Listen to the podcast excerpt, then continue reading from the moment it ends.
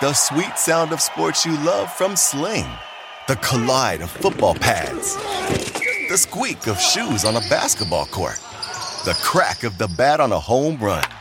The slice of skates cutting across the ice. But what about this one?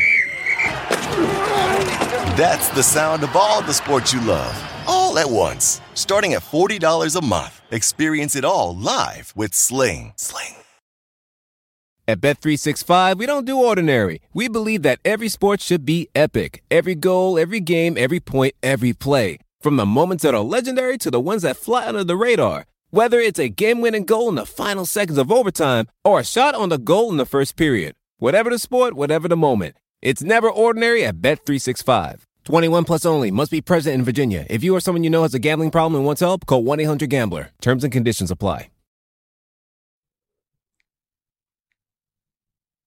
All right, back to Danny does Paris week one, which means that he is out here. But Kevin Pelton is here to discuss a topic that he is uniquely qualified for, and that is the best and worst draft picks of this decade. Mr. Pelton, good day. Thanks for having me, Nate. I did also kind of want to do uh, my worst draft projections of the decade because this this uh, experiment definitely made me think of many of those. Oh yes, yeah, be, but not your best draft projections. Well, a few of those. Those are better because of the fact that those are all in the best draft pick. Like, well, not all, but many of them are in the best draft pick section. But the worst draft picks, it was like, well, no, I can't blame this team for saying this because I thought this thing too. yeah, you're you're a big uh, Wes Johnson fan back in the day. Well, we'll get to it. uh, yes, we'll get to it. Yeah, I think uh, maybe centers from uh 2014 draft could could be involved for uh, your uh, your best picks. All right, I, anyway. I wouldn't rule it out. so, uh, before we get started here, what are your criteria for determining what's a good and bad draft pick? I mean, obviously, we could just go through and look at the numbers of okay, this is the draft slot.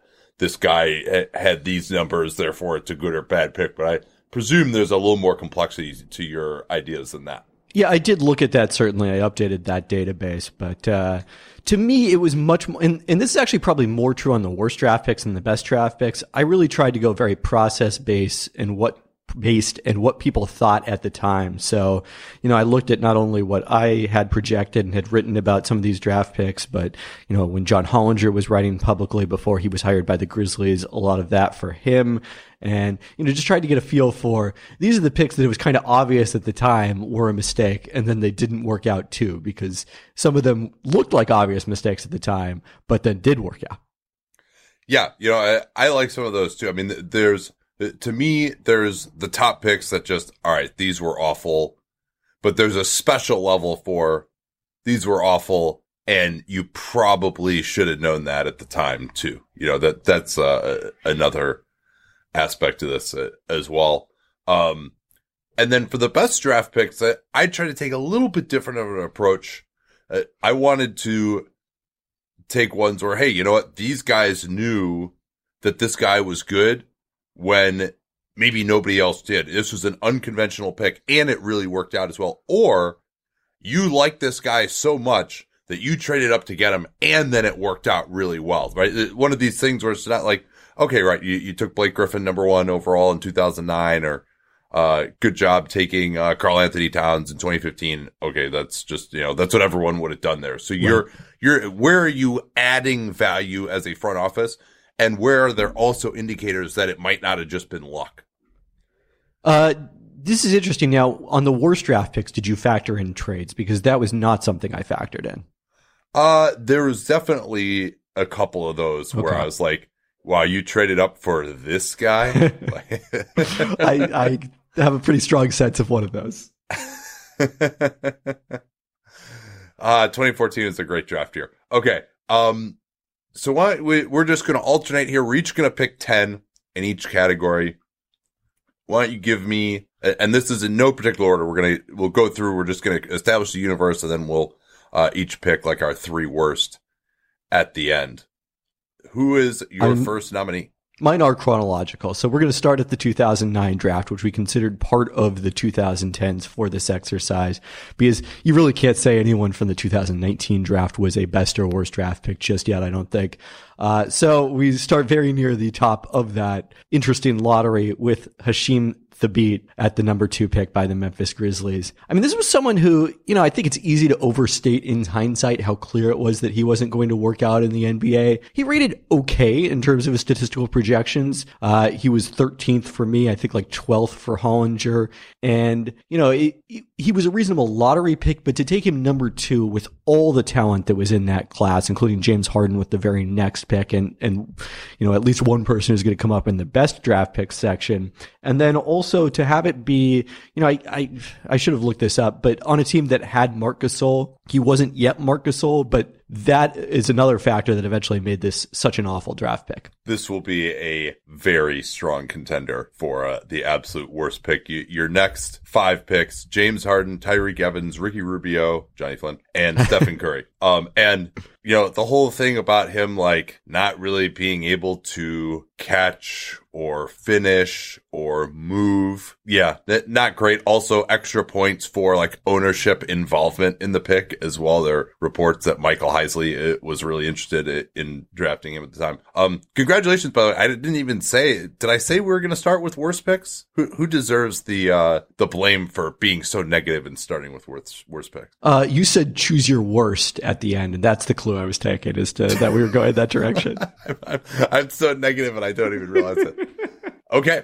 My first nominee here, I'm going to go in. Uh, so I kind of have two categories. One is just the high picks who didn't work out where the, you know, the, the process was pretty bad. Some of them are just if you draft a guy this high and it doesn't work out, even if your process wasn't especially terrible, you got to get nominated. I also have another category of just picks that might have been lower, but were just like obvious wastes the moment they were made just because uh, uh, of their fit. I think we, we saw a lot of these as the NBA really began to change in the middle part of this decade to emphasize spacing and speed a lot more. But I'm going to start us off here with uh, Josh Jackson, number four overall in 2017. Already not on the Suns anymore. Has had his fourth year option decline. Only lasted two years. They had he was so bad that they actually had to give up assets to salary dump him after two years. Uh, the character stuff was not good. There was some of that. He he had an incident when he was at Kansas. Although it seemed like everyone just uh, put that away. It's oh well, you know he's just really competitive. He's a really passionate type of guy because he. It seemed like he played hard. Uh, he had one of the most busted jumpers of any player error uh, any perimeter player ever taken in the top five. He couldn't shoot free throws. There was no indication that that was going to improve. He wasn't a great finisher. He didn't have big hands. He wasn't big enough to guard the best wings. There are just a billion red flags when that was taken. I hated the pick at the time, and uh, that's one did not have a great record in the 2017 draft, but that's one I was absolutely correct on. Definitely someone I considered did not end up in my top 10. He was 30th in my stats only projections. I mean, really the reason I didn't include him is because of the fact that the Suns weren't alone here. Like reportedly, a number of teams trying to trade up to get this pick. I, I think there was a period where uh, my ESPN colleague Brian Windhorst on the uh, Hoop Collective podcast was referring to Josh Jackson as like the new Michael Jordan because of the fact that that's the way that teams seem to be treating him is they were trying to trade up for him. So it, it wasn't just the Suns that didn't see this coming. Yeah, that might be true, but uh, I did. so since I am doing this ranking, I'm going to put him in there. Okay, your turn. Well, staying with the 2009 draft, you already mentioned the name, and that is part of that group of it's you know there's two Hall of Famers in there, two MVPs in there, uh, some other very good players, and then there's Thabeet and Johnny Flynn at number six to Minnesota. I I think that it's again easy to overstate in hindsight how clear it was that Flynn was going to bust. He was a really really good player at Syracuse. I actually had him based on the version of my model that I was using at the time rated ahead of Steph Curry and wrote that he probably combined scoring and passing as well as any point guard in this class, which is a class that again included, I mean, James Harden we were treating as a shooting guard at that point, but James Harden, Jrue Holiday, uh, Rubio doesn't really combine scoring and passing that well and, and Steph Curry. Uh, the context makes this one look worse though, in my opinion. Uh, the other thing, by the way, on Flynn is he, he had a series serious hip injury after his rookie season, and Oh, I yeah. think if that didn't happen, his career might have gone a little bit different. But the context makes this if one. Kurt Rambis and the triangle didn't happen to him, his career might have gone a little bit different too. That's yeah, that's what I was getting to because so not not only did this come one pick after they had taken Ricky Rubio, who was also a non-shooting point guard. Those two guys never had a chance to be able to play together. But then uh, it, Kurt Rambis was not their head coach at the time, but they hired him, brought in the triangle in August, and Johnny Flynn was about the very last point guard you would want to put in the triangle. There's not a lot of those, as it turns out. Uh, like real uh, actual point guards. So, but There's not a lot think- of talented ones. Yeah, I, I think this is a little disturbing though because y- your model might be a little more uh intelligent. Like, is it passing the Turing test? Like, did it watch the six OT game of Johnny Flynn and like got impressed just like everyone else did? Like, i- i- is that is, that's a little disturbing? I mean, he was a really good college player. He just wasn't quite as good. Like at that point, I was over adjusting for strength of schedule, and you know, Steph Curry now comes out as a much better prospect with the benefit of hindsight. But uh, yeah, I mean, Flynn, you know, I I would love. It's one of those guys I would love to see him get to run his career over again. For sure, yeah, and, and I don't think I would have had him in my top ten. Uh, and obviously we're we're overlapping here, so we may go a little deeper than our, our, our top tens. But uh, yeah, I wouldn't have him in there just because of the injury, and you just don't know uh, what could have happened. Um, and we never saw him run any kind of real NBA system. Um, actually, I realized something though. Maybe you shouldn't go in chronological order because like then you might take some of mine as well. Gotcha. Like it, or or so maybe you should just uh, kind of pick randomly here. Okay. Um, okay. Next one for me. This one is, uh, you might argue, 2018. It's the last year that we're going to be considering here. It's too early to say anything about 2018, but with the way Luka Doncic has played this year, Marvin Bagley, number two overall, 2018 by the Kings, just inexcusable. Everyone at the time was saying that Luka should be the pick. All the statistical translation said that Luka has had the, the best career of basically any prospect in terms of what he had done in the EuroLeague, winning EuroLeague MVP. Uh, and they did not, in fact, take him. They took Marvin Bagley instead. Yeah, this was also in my top 10. Bagley, after I adjusted my model to factor in positional replacement, dropped to 41st in projected wins above replacement player among prospects in that year's draft. Uh, I had him eighth on my personal board, and I'd say he's probably surpassed my expectations to some extent so far. Like, I think, you know, if we revisit this podcast in five years, there's no doubt that Marvin Bagley is the player on this list who is most likely to make us look foolish then, but certainly not by being better than Luka Doncic because he would have to develop into one of the three or four best players in the entire league, and that seems exceedingly unlikely. Yeah, I mean that's what it comes down to. It's that uh, I mean there might be some years where because especially since the number 2 pick has been such a wasteland over the years where he actually might not have been that bad of a number 2 pick in a vacuum, but uh basketball is not played in a vacuum, everyone would die. Uh your pick. All right, let's go with one of my wild cards that I think is least likely to appear on your list. Although it does fit in, he's probably the only example of a category that you mentioned in terms of later picks that just made no sense at the time. And this one was kind of personally annoying to me because, you know, I do keep a closer eye on the Blazers than other teams. So we're going to the 2011 draft when they took Nolan Smith with the 21st pick. And not only was Nolan Smith obviously not a good NBA player. He had the third worst warp projection of anyone drafted that year in my model. The next three picks after him in order, Kenneth Faried, who we'll come to later, Nikola Mirotic, and Reggie Jackson. Like they reached into a grab bag that had, you know, three winning lottery tickets and they pulled out the one that was already scratched off and had lost. Yeah, well that one wasn't he was on that 2010 Duke team, right? Yep. So that maybe that was a, a big part of it. Yeah, certainly certainly extra points for drafting some guy who looked good in the tournament uh, or was just from some legacy school and just uh, had these hallmarks of oh, you know, he's just a quality player from a quality program, you know, those sort of tropes. Um all right, next one for me here. uh, let's go back to the 2018 draft.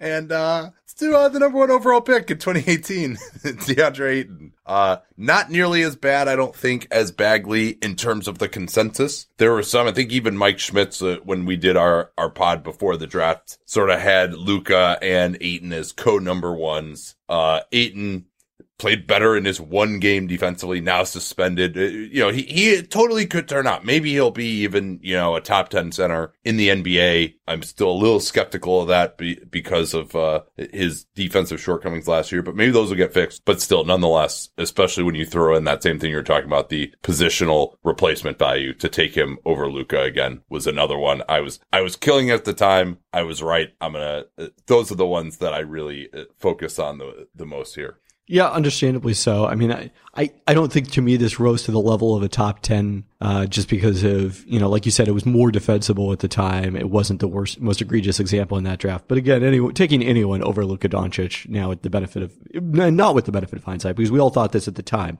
a huge, huge mistake. And then, I mean, even, you know, the other thing about Bagley in particular, but you can say this about Ayton too, is these guys still have some work to do to be clearly better than Jaren Jackson, let alone Trae Young. Oh, sure. Yeah. No, I, I, agree with you there. And I had both Jackson. I think I had Ayton and Jackson as like in, in an effective tie. Bagley, I think I had like eighth on my board. And that might have been because I only evaluated like the top eight prospects that year. Um, so your next one here. We're going to go to 2016, where Kris Dunn was taken fifth overall. Oof, he was on my list too. Yeah, age 22 at the time. He was 18th in my WARP projections. And then the next two picks, both in the backcourt, were Buddy Hield, who we didn't love at the time, certainly, but has looked good with the benefit of hindsight, and then Jamal Murray. Uh, the Wolves already had Ricky Rubio at point guard at this point. It wasn't a major need for them. It ended up being, you know, kind of a, a season where they were trying to figure out what to do at that position. And then by the end of the year, within, yeah, no, by the end of the year, both of those guys were gone where they had traded Kris Dunn, uh, for some value, certainly as part of the, the package for Jimmy Butler and then had let Ricky Rubio go as well and ended up with Jeff Teague at point guard. So didn't really solve the position there. No, no, they didn't. And I think the fact that they're able to trade him salvages this slightly. And Dunn has been a good defensive player, but they're really, you know, everyone who was saying he was just the next one of these hyper athletic Derrick Rose, John Wall, Russell Westbrook kind of point guards that just wasn't there on the film and he couldn't shoot. He was never going to be able to shoot. And, uh, he's, if anything, regressed as a shooter. All right, let's take a quick break here and we shall return for more of the worst draft picks of the decade with Kevin Pelton. In a league that moves at the speed of social media and helps define the current sports culture, only two voices can keep up. Ledlow and Parker. How was that? Was it? That was fun. I think I do a pretty good like movie guy intro, but Kristen Ledlow and Candace Parker do an awesome all new weekly podcast simply called Ledlow and Parker. I like that naming convention of just two last names to identify who does the show. It's, uh, where have I seen that before? They'll talk the hottest storylines in and around the NBA. They'll break down hoops impact on the sports landscape and they'll bring their personal stories and connections into the mix. Candace Parker, uh, just love the work that she does. One of my favorite segments they ever did on Inside the NBA is when she schooled KG and told him that the one foot up and under is not a travel. And she was absolutely right about that. Kristen and Candace are also going to talk to some of the biggest names in and around the NBA, as well as some of the most interesting voices impacting the sports and entertainment world today. So not just figures in basketball. Tune in to Ledlow and Parker. They see the game differently. New episodes drop Tuesdays. So listen and subscribe to Ledlow and Parker wherever you get your podcasts. Okay, we're back here. It is my turn and go for another one of these guys who just many, many people had alarm bells about this guy at the time. 2014 number four overall pick, Wes Johnson was only 23 when he was drafted, basically had one good year at Syracuse that wasn't even that good. And, uh, just there wasn't enough there to like, wasn't good enough as a shooter, was an okay athlete, but not an amazing one. Didn't really have many ball skills, just was kind of doing it by physically overwhelming and being older than everybody. Uh, and I'm guessing he wasn't too high in your models at the time. He was not. Uh, he was 34th in projected warp. And I, I feel like when you talk about the, the 2010 lottery, you got to talk about two selections in particular together. Those being who were both on my list. Uh, so we'll go to the next on my list. Wes Johnson at number four and then Ekpe Udoh two picks later at number six. Both of them were four year college guys. They weren't technically seniors because they had transferred, hadn't been particularly effective at the first stop, broke out his college prospects or his draft prospects, I should say, in their fourth year at the second stop and both go in the top six of that draft. Neither of them looked good in from statistical models. Uh, Udoh was 42nd in my warp projections and neither of them had panned out in the NBA. They, they both turned into useful role players at some point. Udoh, an excellent defender. Johnson, a guy who did eventually become sort of the three and D player that you know I think people envisioned. That was kind of. I mean, how many floor. years was he like actually in a rotation and deserved it? Like one or two?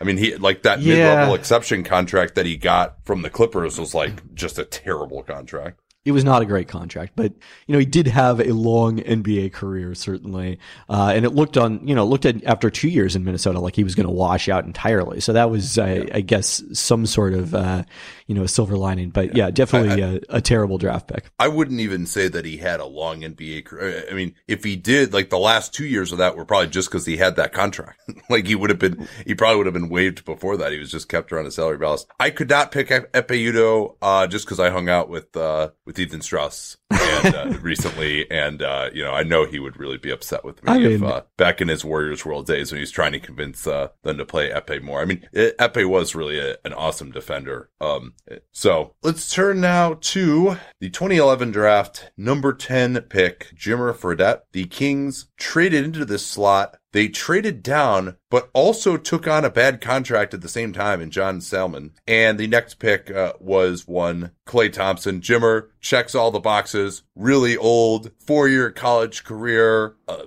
was uh, appealed to the fans because everyone knew he, who he was in college. And they're just, I mean, I guess you might have been able to say, hey, you know what? He's kind of similar to Steph Curry, but he wasn't anywhere close to that level of shooter. Was a billion times worse defensively, even. Uh, th- I, don't need to explain to you why Jim Fred isn't as good as, as Steph Curry. I'm trying, I'm trying to talk about it at the time. Um, where was he in some of your projections? He he was eighth in my stats only wins above replacement player projection. So yeah, this is one where I I didn't you know really uh, really destroy them for that pick because of the fact that I I don't think I liked him as much as that, and certainly there were other guys ahead of him in that group on the board, including someone who or two people who would come up in our best draft picks list. Uh, but I, I didn't hate it. I did hate the trade for the reasons you you uh, enumerated, and also you know they should have known that it's only good to trade for John Salmons if you do that at the trade deadline. yeah, John had a, a period where he just was terrible and then would get traded to a team and was awesome. Like, like 2009 Bulls uh, was part of that. And then I forget where he got traded in, in 2010. Um, okay, your turn. Uh, let's stay in the 2011 draft because that was not the one that I highlighted from that group. I instead went to, well, besides Nolan Smith, uh, I instead in the lottery that year went to Jan Vesely at number six. He was 47th in projected warp. Uh, John Hollinger wrote at the time, quote, taking him in the top five or 10 would be a mistake. And that indeed proved to be the case because even though we thought that was kind of a weak draft at the time, of course, it included uh, a really outstanding lottery as it turned out. Uh, Kemba Walker went, you know, three picks after him. And then just outside the lottery was uh, a, a future Hall of Famer. Yeah.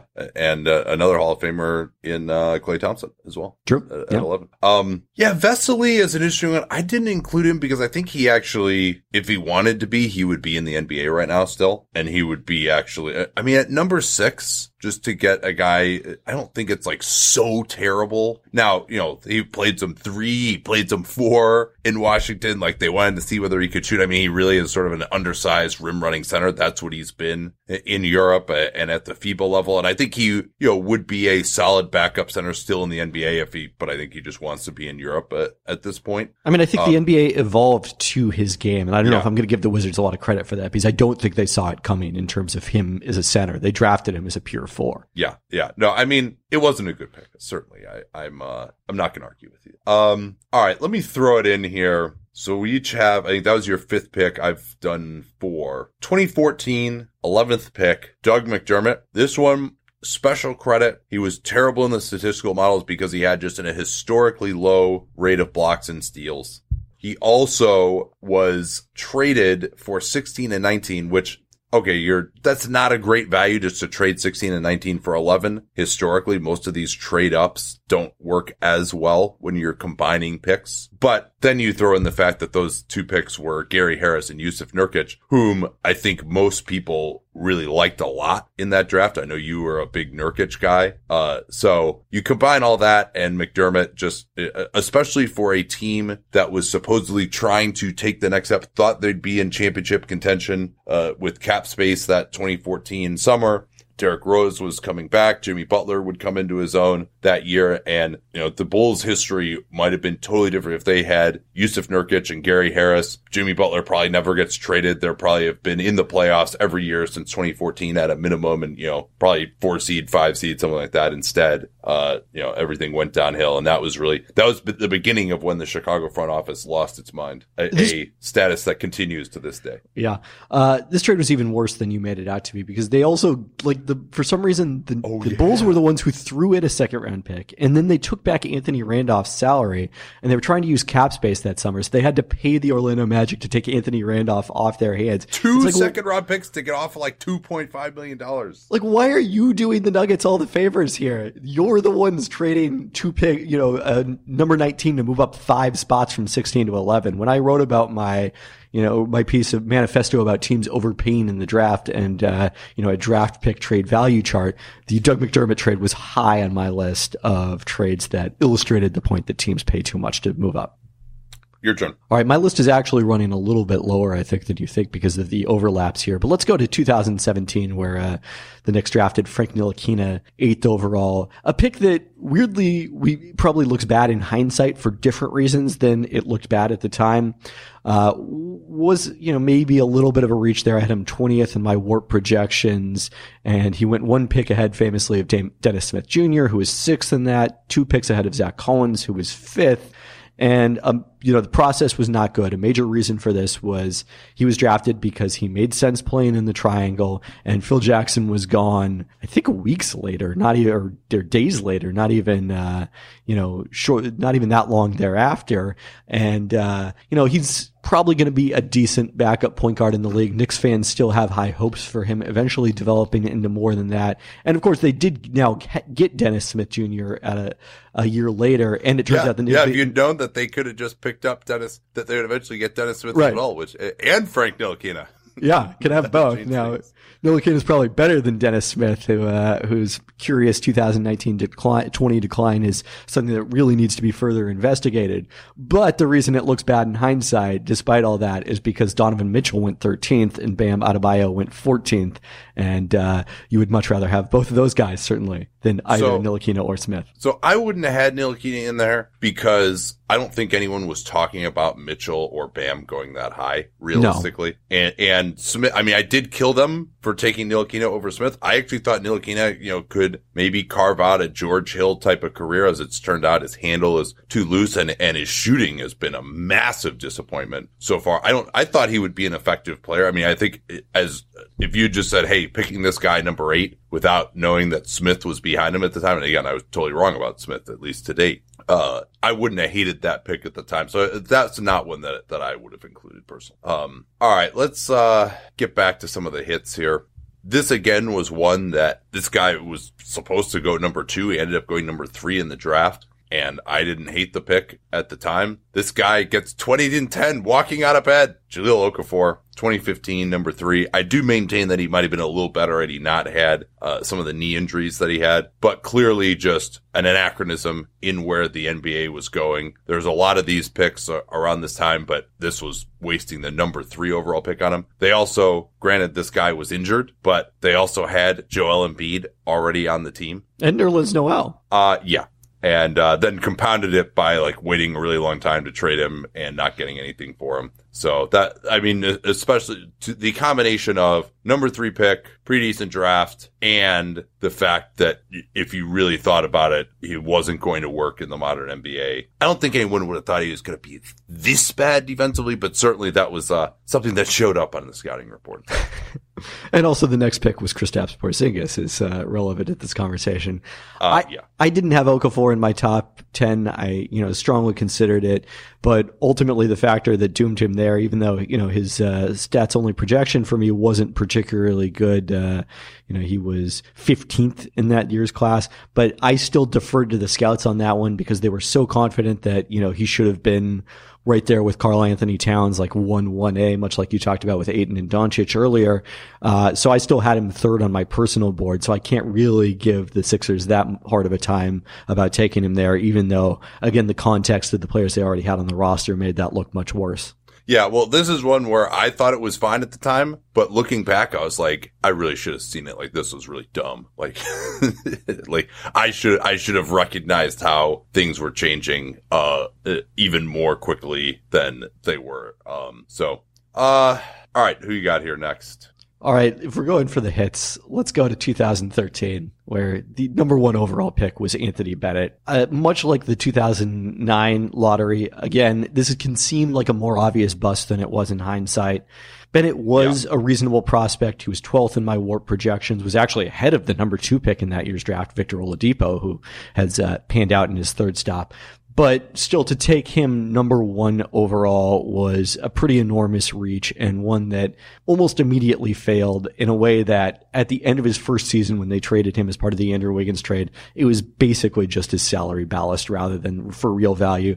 Didn't even make it to year three of his rookie contract. Four years, 151 games, 39% from the field, 26% from three. Now, again, this is one of those ones where I, I mean, when you take a guy that bad, number one overall, it's tough. But that top 10, Oladipo, Porter, Cody Zeller, Alex Len, Nerlens Noel, Ben McLemore, Kentavious Caldwell Pope, Trey Burke, CJ McCollum. And, you know, among the players who realistically were being talked about at number one, this is the year that nobody knew who was going to go number one. I wasn't that high in Oladipo. He had really only broken out that junior year, uh, had not shot the ball well before then. There are big times concerns uh, about his shot. A lot of these guys are really low ceiling. Nerlens Noel probably would have been the pick, but then he tore his ACL and frankly, he didn't work out very well either. I'm still holding out hope for Nerlens Noel. uh, but yeah, I mean, obviously Bennett was the worst of all those, but it wasn't like, and he was a surprise pick there, but it's just like, oh yeah, everyone else, like to say it was so obvious that anyone else should have gone there. That's pretty difficult to say, but still to, to go get the worst guy in the lottery at number one, that's, uh, that's tough. So, I mean, certainly it's, it, has got to be in there, but I do think that it's something that it has to be discussed as potentially extenuating circumstances. Okay. Here's one that uh, I, I think we are really going to enjoy. The Sacramento Kings 2016 13th overall pick, Papa G, Georgios Papagiannis. His most relevant NBA moment was getting a five second back down violation about five feet in front of where I was sitting along the baseline in Cox Pavilion and during Summer League. I still talk about that, uh, as evidenced by the fact that I just talked about it. I, I personally remember it as the time that he was like, I don't know if it was stretchered off, but uh, it looked like he had suffered a serious injury in like a Friday night game at the Cox Pavilion. And Ben Golliver and, of uh, the Washington Post and I, I think, were the only two reporters basically in the building and like tried to follow him as they took him, they took him towards Thomas and Mack and you know tried to, or to the elevator or something, tried to figure out what was going on. And then it turned out it was just a bone contusion. He was fine. Oh yeah, I think I vaguely remember that. I was uh, I was probably like at the Caesar's buffet or something by that point. Uh, but yeah, so the hilarious part of this, I mean, number like that was that might have been the pick that Givony has killed the worst over the years. that just this guy is like in the 50s. Now he at least had like awesome statistical translations, but another guy who just, you know, modern NBA wasn't going to fit. They that pick the uh, the what they traded was they had the Suns had 13 28 and Bogdan Bogdanovic, and they traded that for number eight, which the Kings had to get Marquese Chriss. Also, you know, at least would have to be an, an honorable mention on this list. But Papa G was just so out of nowhere, never did anything. They had to pay to get off of his salary within a couple of years. And it was, uh, actually, he was, wasn't he part of the, uh, there was like a miscommunication over who was going to take him. Oh, right. And in a, a trade at the, I think it was the 2017 deadline. It was George, the George Hill deal. That's right. Yeah. So pretty rough. Uh, but they still won the trade because they got Bogdanovic. yeah. Uh, you mentioned his statistical pr- projections. I didn't publish one for him because of the fact that it was a very small sample size that whatever league it was that he was in that I translated. And it was like, yeah, this is too good. I'm a little skeptical of this and I'm glad that I didn't. Yeah. Yeah. I guess it's uh, fair to not do a statistical translation when you can't even remember the name of the league. well, I think it was. maybe, a, I think it was a reasonable league. Much, that may I, not have as much predictive power as we might have hoped. I just don't remember it five years later. It must. I, I was at the Greek. It was, it was either the. It might have even been the Greek first division. Actually, maybe it was the Greek second division. It wouldn't have been the second division. I do not have Greek second divi- division translation, sadly. Okay, that's an excellent one. Uh, you're up next here. Uh, my list is actually up, but I did want to ask: Did you have Evan Turner on your list? I did, yeah. 2010, number Okay. two overall pick. I wanted to make sure we discussed him, so let's get to that. Yeah, please, by all means. I mean, you make the case for him, and then I'll explain why I didn't have him. I guess. Everyone thought that he should go number two. I didn't really like him that much at the time. Oh, time. that's why I- you. I'm- oh, yeah. you didn't have him. I see. Oh, Uh, oh, oh! I, I mean, I had I had him on. Oh, the the case for him being an okay pick. Yeah, sorry, was was that everyone had him at, at number two, but I did have him on my list. I mean, that he was you know not a not a great pick there, and there were some better guys that went right after him. Yeah, I mean the re- so the reason I didn't pick him, his junior year stats legitimately outstanding that year, and Hollinger had him that year at number two on his draft board. I mean, I remember having a conversation about him. This is dur- he was drafted during the point I was consulting for the Pacers, and like you know comparing his stats to Brandon Roy and talking about how you know I was using, similarity scores for draft picks, and he didn't have anyone who was similar to him because there was no one in college in, in my database who had been as versatile as he was. He didn't shoot many threes in college, but hit them at a 36% clip, and it was a 76% foul shooter. So I don't think you could have known at the time that he was never going to develop an outside shot and was going to like so stubbornly refuse to shoot threes as he did much of his career. So Yeah, this one was a kind of a scouting one. I mean, I, I wasn't as closely into this. I really 2014 was the first draft that I really like got into doing a lot of film work that I actually had access to do that. But uh, having seen him on the time he was at, at TV all the time, I just didn't think he had the athleticism. I thought his jump shot form would not translate very well to the outside. I don't think he had a lot of volume from three at the time. And he just, he couldn't get by anyone and he couldn't really jump over anyone. And he was kind of just using his size to back into the lane and take these floaters was how he was uh, doing all this scoring. And yeah, he could dribble at six, seven, but he wasn't able to really force the attention of the defense to open up passes uh, for others. So, I mean, that, that's one that I did. Uh, so, so are you nominating him? What's the, what's your official? I'm not nominating him, You're no. not nominating him. Okay. we've already gone through my full 10. Oh wow. Okay. All right. Well, I, I have a few more here then. Uh, I did some extras because, uh, Noah Vonleh, 2014, number nine overall pick. This is one where I remember he, uh, this, uh, I could probably tell this story now. Uh, the outlet that I worked for had like an interview set up with him and I wrote a piece a couple of days beforehand saying like of just you know a scouting report saying hey you know what? Like because there are all these leaks about oh he's right in the mix in the top five in this great draft. Uh and I wrote this piece like no this guy has terrible hands. I'm not buying his jump shot. He's got no feel. He's not really he can't really protect the rim. He, he's not a great post player. And uh so as a result of that his agent canceled the, the interview which seemed uh, seemed pretty petty. I mean, like you know, 15 people worked for that. It was it was ridiculous. But uh, hey, guess what? I was right. Uh, he turned out to be uh, you know a fringy role player. Got drafted number nine. Number one, I was right that he wasn't going to go in the top five. Um, and number two, it was uh, pretty obvious that uh, he was going to be kind of, you know, not necessarily a starting player. I mean, maybe if he'd learned to shoot a little bit better, uh, he he could have been. And he had quick feet, he could switch, but those were really, and he could rebound. But that was just there are a lot a lot of good players that got drafted behind him. Payton, Payton, McDermott, Charge, LaVine, T.J. Warren are your next five picks uh, after that. So that that's just one. I mean, it's that's not going to be obviously a top three nominee, but I, I thought that was just interesting because a lot a lot of people were kind of on him, and I'm like, okay, slow down here. That's uh so I, I had him ninth in the WARP projections that year. I liked him better than Julius Randle, who went two picks higher. So I, I can't say anything here. yeah. Uh okay, Thomas Robinson, 2012, number five. Yeah, that's an interesting one because of the fact that I, I feel differently about it knowing what I know now about draft projections than what I knew then. Uh, it was interesting. Again, was working for the Pacers during this point, and I recall really hoping that Robinson would enter the draft in 2011 uh, because of the fact that at that point he was seen as kind of a guy in the 20s, and you know that was uh, was someone that we could have potentially gotten that year with. I think it was the 15th pick of the 2011. Yes, it was. That that'll come up again. Oh later. oh oh it, oh it was that Yeah, that's yeah. the pick the Pacers had 2011. I- yeah, I- that'll come up, won't it?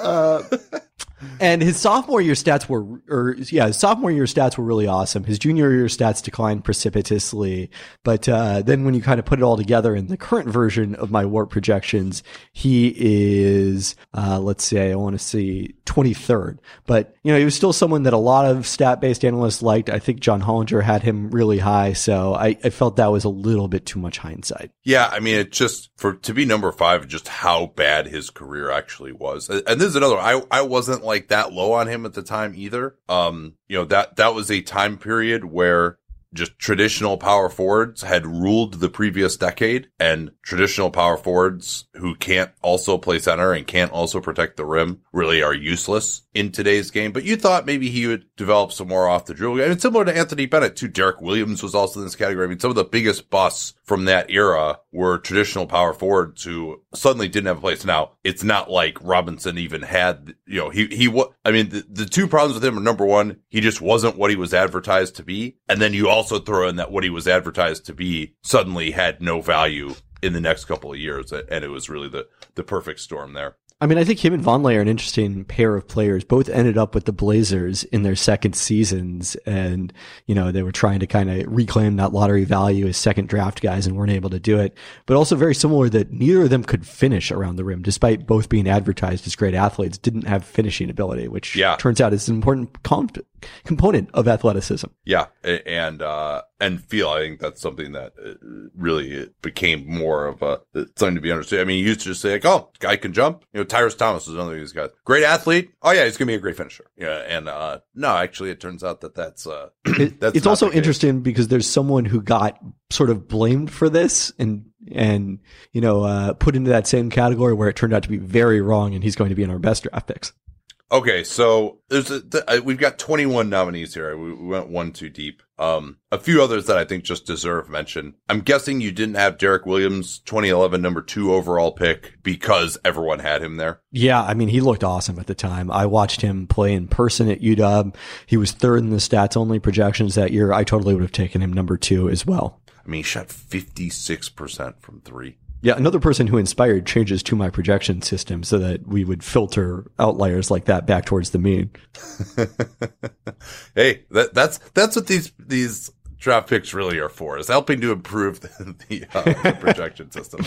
Look, um, you better at least learn from your mistakes so you don't repeat them. Yeah. Um, Marquese Chriss, Dragan Bender, Mo Bamba might end up uh, on this list as well. Uh, but then there, there's another group of just lower picks that I felt we really, and feel free to break in on any of these as I go through. Uh, a lot of picks just in the last few years where it's like, have you not watched the NBA over these last like three years? Just this guy has no place. Uh, Guerschon Yabusele, 2016, number 16. Um, turns out he, he gained about 150 pounds. That didn't help his, his bid to stay in the league. Uh, Henry Ellenson, 2016, number 18. 2016 was a bad draft, but then it also was compounded by a lot of these uh, picks that just had no chance of ever succeeding. Uh, Brice Johnson, 2016, number 25. Um, the crown jewel of the Rock Divers era, David Michineau. 2016 number 39. Yeah, okay, second rounders. There's some second rounders that don't do it, but like everybody knew this guy was terrible, and he had like one good game. I can't remember it was at the combine or the. I think it might have been the Euro Camp. He has one good game, and uh, Rock Divers picked him. Uh, he had a really horrible WARP projection. Uh, Justin Patton, 2017 16th overall pick by the Wolves. Extra credit for already having Karl Anthony Towns and Gorgui Dieng yep. on the roster and having, you know, what would eventually be like almost 50 million a year com- committed to those guys he did come out pretty well statistically, and then broke his foot like what during during summer league or shortly Yeah, I mean, thereafter? I think he basically really. I, I don't know that I've really ever seen him play just organically, other than just like watching him on Synergy. Um, now he's in the Thunder organization. Caleb Swanigan, just another one of these like ground bound power forward types. Uh, 2016 or 2017, number 26. Anzejs Pasecniks. Maybe I should get Derek Bodner on to talk about that one. Um, this one is pretty rough. Chandler Hutchinson, number 22 overall pick in 2018. Your next four picks, Aaron Holiday, Anfernee Simons, Mo Wagner, Landry Shamet. Are we going to mention Tyler Lydon? I guess we should. Yeah. I mean, that's well, but Lydon actually, I mean, I, I didn't like, he in theory could protect the rim and shoot. Like he wasn't just like I hadn't really seen him play. I wasn't like, oh man, this guy is terrible. Obviously, he turned out horrible. That was one where it was like the first time I saw him in person at Summer League. I was like, wait, he's not actually tall. He can't play power forward in the NBA. He can't protect the rim. And that became the cl- that very quickly became clear. Um, a great pick by Jeff Schwartz, but not a very great pick by the Milwaukee Bucks Rashad Vaughn, number 2015, uh, number 17, 2015. Uh, Josh Huestis, 29th Oh. overall in 2014, drafted the, the first ever, uh, signability pick in, uh, in the NBA, even though they have a actual draft slot. I think he took like, did he take less than the, uh, than the 120? No, I don't think he did end up getting that. I think we speculated that, but I don't feel like he did. Okay, but he they, they basically drafted him because he was willing to wait a year, and he was like, you know, maybe at the bottom of the second round in most projections, if that. Yeah, if that. Um, and no list would be complete without uh Tanguy Ngombo. yeah, I mean, if you draft a guy who's actually not eligible for the draft, I think that that automatically that maybe should be the winner. Yeah. All right, KP, you're just uh do a little grab bag here uh, and uh give us your so, some of your best draft picks of the uh Well, we've already here. We've already alluded to this, but let's start with the 2014 draft in the international centers. And uh, I'm going to start with Clint Capela, who was the number 25 pick in that year's draft, and the person I was alluding to when I talked about someone who scouts saw is in that Noah Vonleh, Thomas Robinson class of doesn't have any feel and therefore isn't as good as his athleticism and his, his stats at a young age would look like. Uh, uh, to take you behind the scenes, right before that draft, Kevin Arnovitz at that point was working as an editor, and uh, I was working with him, and he pushed me to write about a steal of the draft, and then why I didn't think that Wiggins was the best prospect in that year's draft. Um, and we went back and forth kind of on who the steal of the draft should be between Jusuf Nurkic and Clint Capela, and uh, eventually chose Capela. Wrote about him, and you know the case for him is a rim running center and a rim protector. And for most of the, their rookie seasons, because Capela was in the G League, Nurkic was starting for the Nuggets, looked really good as a rookie. I was like, ah, damn, I can't believe we chose Capela over Nurkic. What a huge mistake.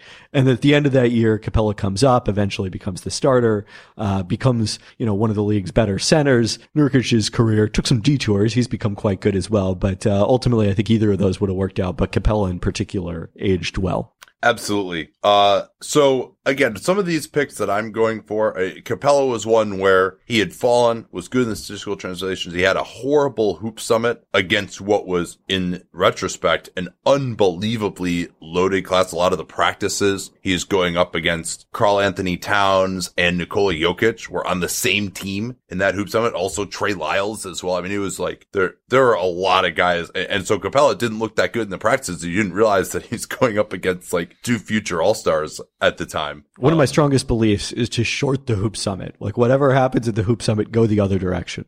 Huh. All right. Um, well, that's not good because I want to go up there and Portland restaurants and, and, and hang out with you. Um, no, it's very important. Make sure you tell the government that on, on my tax deductions when I go up there. Um, I mean, it's not like you have an editor to justify it too. I think you're good. that that's true. I think yeah, that's uh I think I'll be okay there. Um okay, this one I really like 27 or 2013 27th overall pick, Rudy Gobert. This is one where the Jazz identified him, traded up to get him from Denver, giving up a second rounder and cold hard cash to the Nuggets. Uh, and again, Gobert was uh, someone that really there was a huge uh, worth noting there was a huge run on centers in the 20s in that 2013 draft and Gobert was uh, pretty close to the last of those picked. You know, Plumlee, Dieng, Bebe Nogueira uh, went ahead of those, uh, went ahead of Gobert, and uh, the Jazz identified him. Picked Wait, him, did you mention and- Mason Plumlee? Uh, no, but yeah, he's definitely uh, that's another one.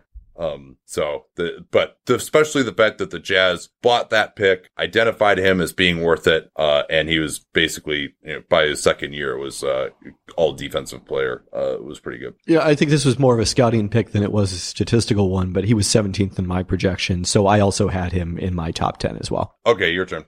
All right, another. Let's go to the uh, another person we've talked alluded to a little bit. The uh, 2011 draft, the number one in my WARP projections for uh, I think at that point the highest ever on record in terms of WARP projections. A four-year player who was undersized and just dominated the college level. Kenneth Faried, who dropped to 22 in that draft. Uh, one spot behind Nolan Smith when the Blazers kind of desperately needed a rebounder.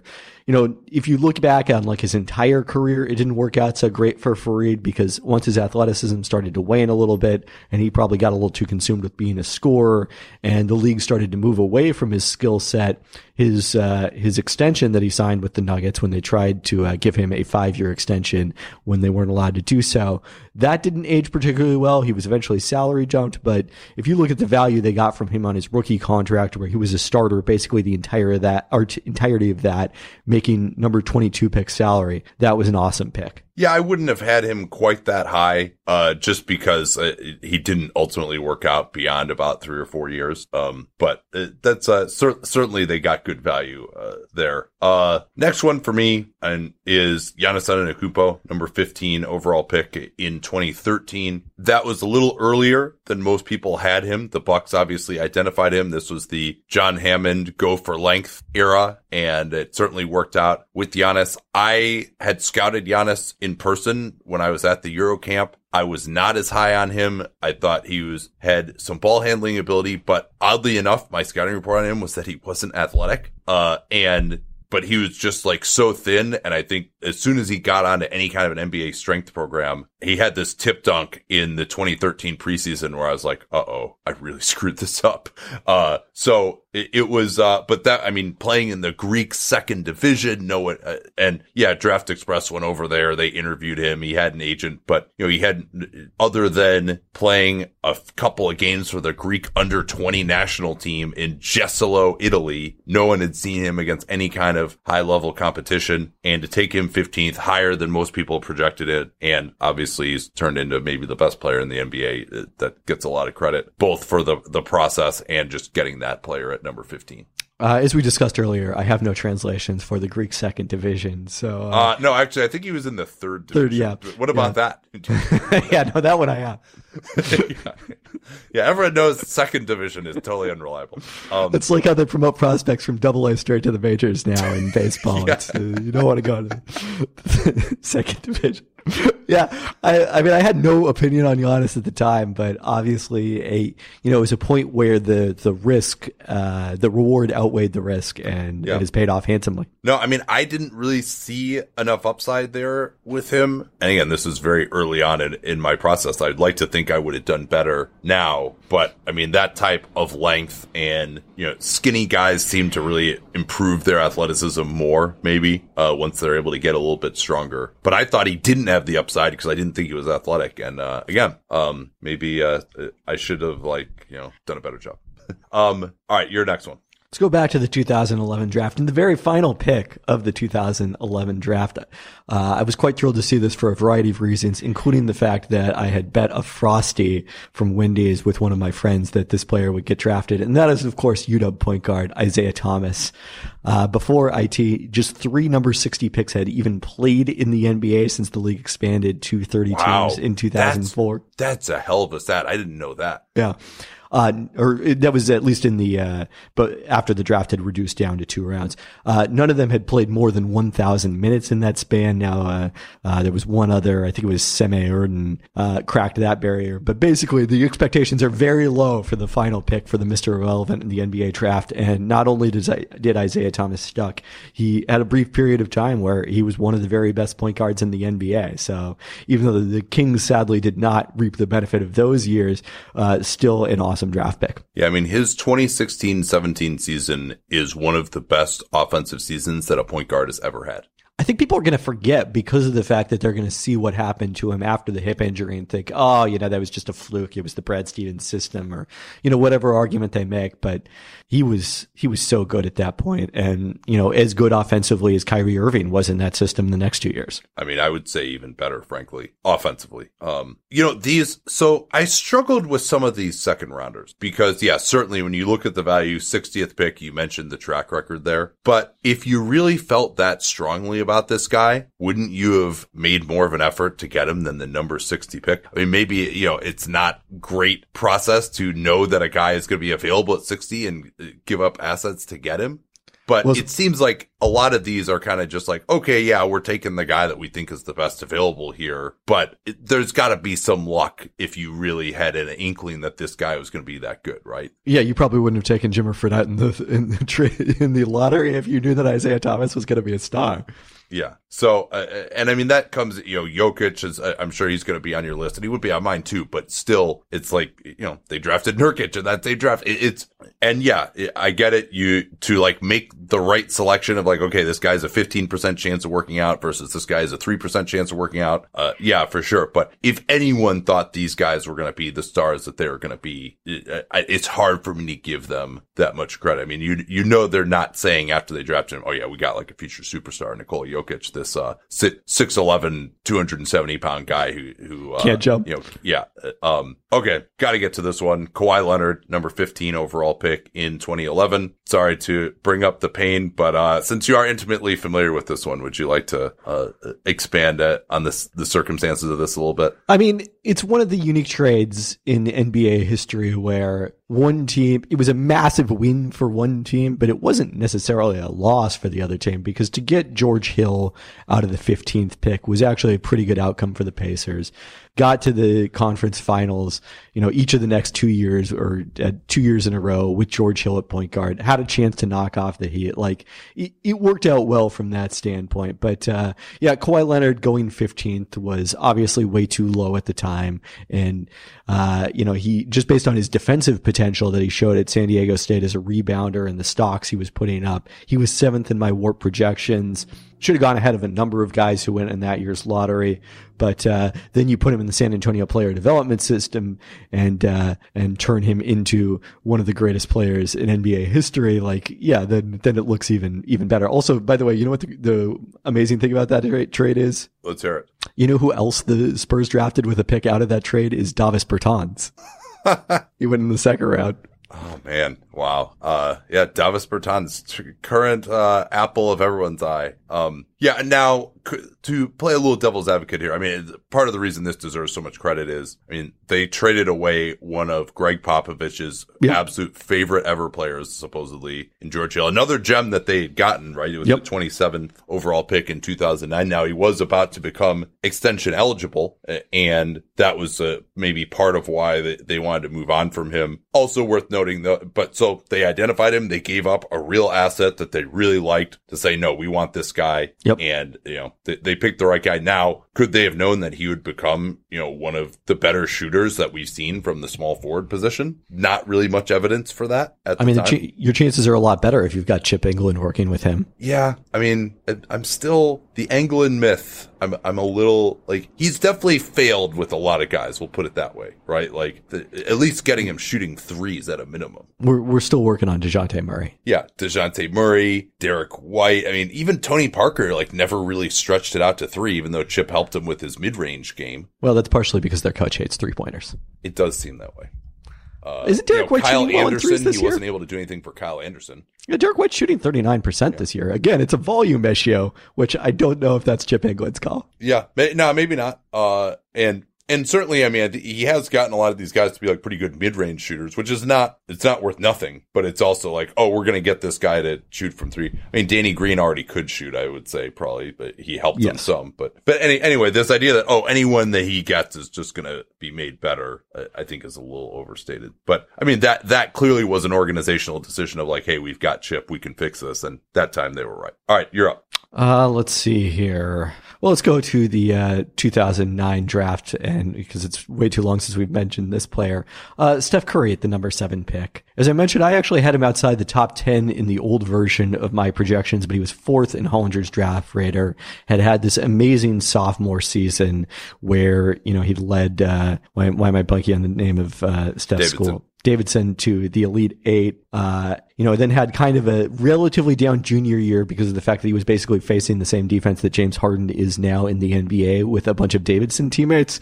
So, you know, that didn't work out super well. But, you know, the, certainly, even if it wasn't a sure thing how he was going to translate to the NBA, the potential for him to be this kind of player was there all along. Yeah, that's definitely true. Uh, you know, there wasn't really much of a history of a player like that succeeding beforehand, but I think there was plenty of demand for him. Supposedly the Yep. Suns were about to trade Amar'e Stoudemire for that pick, and then it Yep. didn't happen. I mean, that Stoudemire was a great player at the time. Um, and also the, it was considered, I think, a seven player draft at the time too. You know, there's really, it was, everyone's like, oh, the step down to number eight at Jordan, Jordan Hill. So, I mean, it was kind of an obvious pick, but yeah, I mean, when you draft, you know, one of the greatest offensive players of all time at number seven, that, that's got to be up there. I had it someone else from that draft and it's James Harden at number three because I don't recall there being much of a consensus that he should be the number three pick. Uh, and uh, you can correct me if I'm wrong here. I, and, but my recollection is that, you know, he was kind of supposed to go a couple of picks later and people are like, Hey, you know, like, is he really that sexy? Like, he's not that athletic. You know, he's, uh, just there, he didn't really have a traditional game of the type, a wing player who's going to go that high. And, you know, obviously he turned out to be uh, unbelievable. So uh, what's your recollection at the time of, I'm, I'm guessing he was probably pretty good in your translations for the same reason he's been an analytics starting his whole career. Yeah, he was someone that I knew pretty well because he had played at Arizona State in the Pac 10, had seen him play a number of times. And it's interesting because some of the criticisms you mentioned about Evan Turner sort of applied to him. I always was in love with Harden's game because he reminded me so much of Brandon Roy, who was kind of a similar, like very deliberate player, played at his own pace, got where he wanted on the court, even though he wasn't, you know, uh, Roy was probably a better athlete than Harden was in terms of the traditional measurables. Like we know now that Harden's athleticism is like really his ability to stop, uh, quickly and, you know, that sort of thing. But, uh, Yeah. He was also, I mean, he had a big, big wingspan to him. He had some pretty big dunks back when he was younger. So I had him as my number four prospect at that point under the model I was using way back when. He's number two uh, in the current model behind DeJuan Blair, who was not seen as a legitimate lottery prospect because he Yeah. didn't have ACLs and his other uh, limitations in terms of size. Hollinger had him tenth in his draft rater that year, so you know it wasn't a sure thing. You're right that there was probably more of uh, out on a limb for Harden than there even was for Steph Curry in that year's draft. Yeah. I mean, in, in terms of like the actual, the actual pick there. Um, all right. So, so I'll, I'll throw him in there. Um, I mean, I, I get like that. It was just one where they clearly saw it and I think a lot of people didn't. Yep. Okay. What's next here? Uh, 2012 draft, number 35 overall, Draymond Green. Uh, another case of your comment about round picks, because if the Warriors really liked him so much, they probably wouldn't have taken Festus Ezeli five picks earlier and give, and uh, taken the risk that he was going to be gone. But you know, maybe they knew that they could get Draymond Green with that next pick, and were able to get Ezeli more in, and not someone they would have liked less at number 35. Uh, he was third in my WARP projections, uh, fourth in Hollinger's projections, but Hollinger had him rated just 16th on his draft board because of this concern, which is just amazing to read in hindsight. And I want to note for the record, this is not shade at all at Hollinger. I felt exactly the same way. Everyone, this is one of the biggest scouting fails, maybe the biggest scouting fail in NBA history. So let's take a closer look at two relatively short, stocky power forwards who are among the next names on the list. Jared Sullinger and Draymond Green. Will these guys put up numbers? Very likely. Will they be able to guard their position? That is a much more open question and why they won't go as highly as Draft Rater places them. Green in particular is a massive defensive question mark. I mean, Yeah. Well, well, he wouldn't be able to guard his position because he's only guarding his position 20% of the time. He's spending 80% of the time guarding the other four positions. And part of this is the game has changed in terms of now we regard that as much more a positive. Part of that is Draymond Green got in better shape than he was at Michigan State. I think he fat is potential in disguise. I think that he was the first guy that actually to, You know- to drop another Ethan Strauss uh, reference here. I did a study on that, and it if you look at like body weight percent or like body fat percentages measured at the draft combine, it does not actually prove out. But I guess it's I would say it's like body fat is variance in disguise. So that's a good thing if you're drafting someone number thirty five, and not a good thing if you're drafting someone five. I guess uh, because Yeah. you know the upside if you get in shape is is really high. But you know if you're if you're Jared Sullinger and you never get in shape, then maybe it doesn't work out. Also, Um, by the way, there's like a five percent error margin on that body fat testing. Well, It's it's not accurate. But uh, to me, the lesson of this story is like people tend to treat defense as a much more predictable quantity than it is. I think we look at like, you know, someone who's a really good defender. You say it's a safe pick. Sometimes people will say like, oh, this guy's floor is Tony Allen. And it's like, really? His floor is the best wing defender of the past 20 years? Like, it seems likely that he won't be that good defensively. and then on the other side of this, like we didn't think that Draymond Green could defend, and we were so so massively wrong. But still, I mean, he was who I was hoping the Pacers drafted. That was my last draft with them.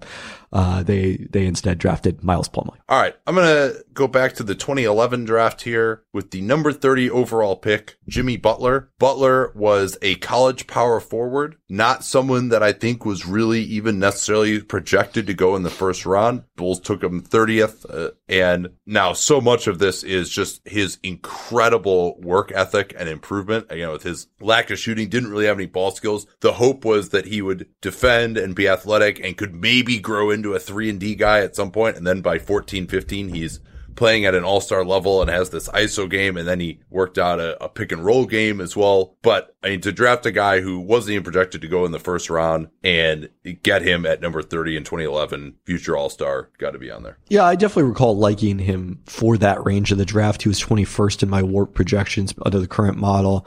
Uh, but yeah, nobody saw him becoming a shot creator. It was that three and D role in particular. Yeah. And I mean, I, granted, I was not covering the NBA at the time, but I had never heard of him. Uh, when he was drafted in 2011. Um, he was, uh, yeah, he, he, was definitely someone we were looking at with is the Pacers with the second round pick, not the uh, not the 15th or well 30th pick, yeah. Well, I'm saying the the 15th pick. The, oh, the, oh, the that Pacers you had, had in that draft. Yeah, yeah, gotcha. Okay. Um, all right, your next one. We, have each we've each done five so. Uh, let's see. I think I only have one left on my list because of the overlaps. Or no, I have two okay. left, I guess. Uh, so let's go uh, to 2018. We already discussed the other end of this. Luka Doncic with the number three pick. The Mavericks trading up with the Hawks to get this. And even though I am generally opposed to trading up, still a pick I love, a deal I loved because of the fact that Doncic was like so clearly the number one prospect in my mind, uh, the best WARP projection of anyone in my system.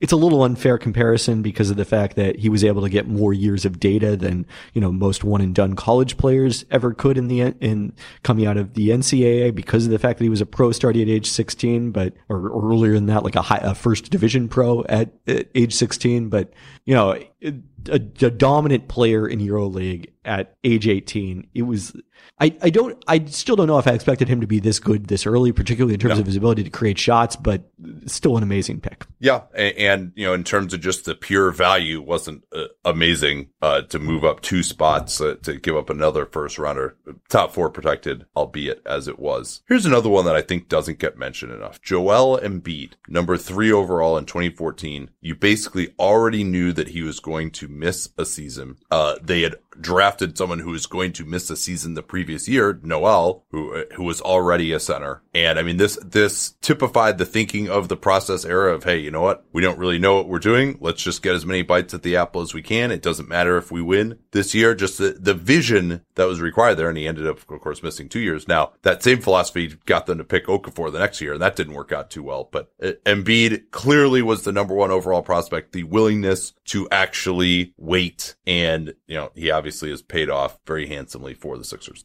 Yeah, I was 100% wrong on this one. I did the research on the history of navicular fractures for big Ben and the number of, you know, centers whose career was ended by this injury really scared me off. I dropped him, I think, to probably fifth, sixth or seventh on my draft board. That's where I thought that the risk reward made sense. But you know, in hindsight, with how much better he was as his has been as a player and was as a prospect than the guys that went ahead of him, like even even if it was you know probably a 50% chance that it would be a career ending injury it probably still would have been worth the risk where he was taken yeah but so many gms are too conservative they they wouldn't take even if a player had a 50% chance of being a superstar and a 50% chance of like never playing a game they would not take that guy at number three just because of like the downside risk and like oh we're gonna waste a, a number three pick on a guy that is gonna get me fired and also worth noting too that at the time was considered like this unbelievable deep draft as it turned turned out that wasn't the case. Yep. Uh, he was by far the best player available. Still waiting on Dante Exum.